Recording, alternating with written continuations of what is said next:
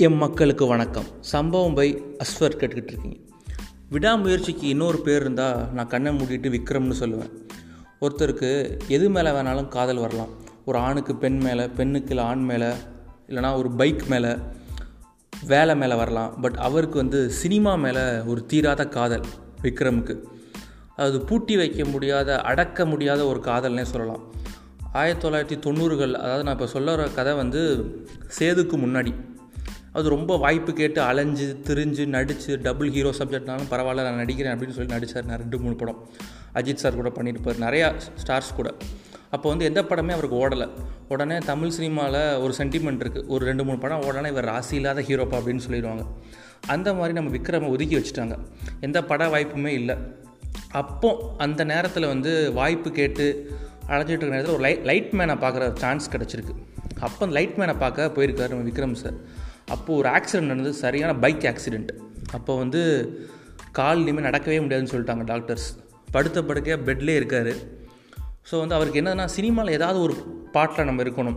ஆக்டிங்லனாலும் ஒரு வாய்ஸ் ஆர்டிஸ்ட்டாக ஒரு சிங்கராக ஏதாவது ஒரு துறையில் நம்ம இருக்கணும் அவருக்கு ஆசை. அப்போ வந்து நிறைய எஃப்எம்ஸ் கேட்பாராம்.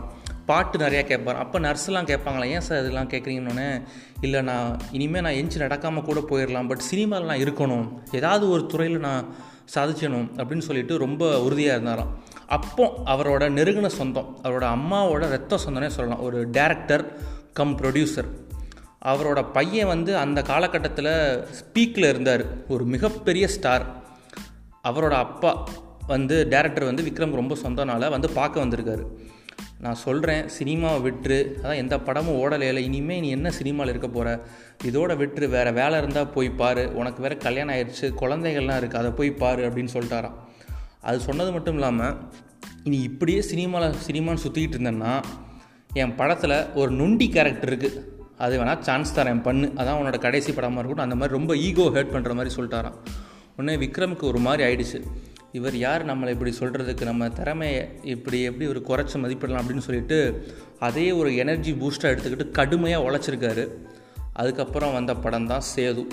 அதுக்கப்புறம் அவர் பண்ண படங்கள்லாம் வேறு லெவல் உங்களுக்கே தெரியும். தில் தூள் சாமி அன்னியன் பிதாமகன் அப்படின்னு சொல்லிட்டு அவர் ரூட்டே வேறு. சங்கர் மணிரத்னம்ட்டு இப்போ லீடிங் டேரக்டர்ஸ் கூட படம் பண்ணுற அளவுக்கு வேறு லெவல் ஆகிட்டார் இன்னும் அவர் ஒரு வேல்யூபிளான ஆக்டர் அப்படின்னு விஜய் அஜித்துக்கெல்லாம் காம்படிட் பண்ணக்கூடிய ஒரு ஆக்டர்னு கண்டிப்பாக சொல்லலாம். பட் சொன்ன அந்த மிகப்பெரிய டேரக்டர் கம் ப்ரொடியூசர் அவரும் சரி அவரோட பையனும் சரி இப்போ சினிமாவில் எந்த மூலையில் இருக்காங்கன்னே தெரியல. ஸோ ஒரு காலகட்டத்தில் நம்மளை வந்து ஒரு வார்த்தையால் ஹர்ட் பண்ணுவாங்க. அதுதான் நமக்கு பிற்காலத்தில் அந்த வார்த்தை நம்ம வாழ்க்கையே மாற்றுன்னு சொல்லுவாங்க. அந்த மாதிரி கடுமையாக உழைச்சிக்கிட்டே இருந்தால் யாருனாலும் எங்கேனாலும் போகலாம் அதுக்கு விக்ரம் ஒரு மிகச்சிறந்த உதாரணமே சொல்லலாம். நீங்களும் ஏதாவது ஒரு துறையில் சாதிக்கணும்னு நினைக்கிறீங்கன்னா கண்டிப்பாக உழைச்சிக்கிட்டே இருங்க. ஒரு நாள் முன்னேறுவீங்க. டாட்டா பாய் பாய்.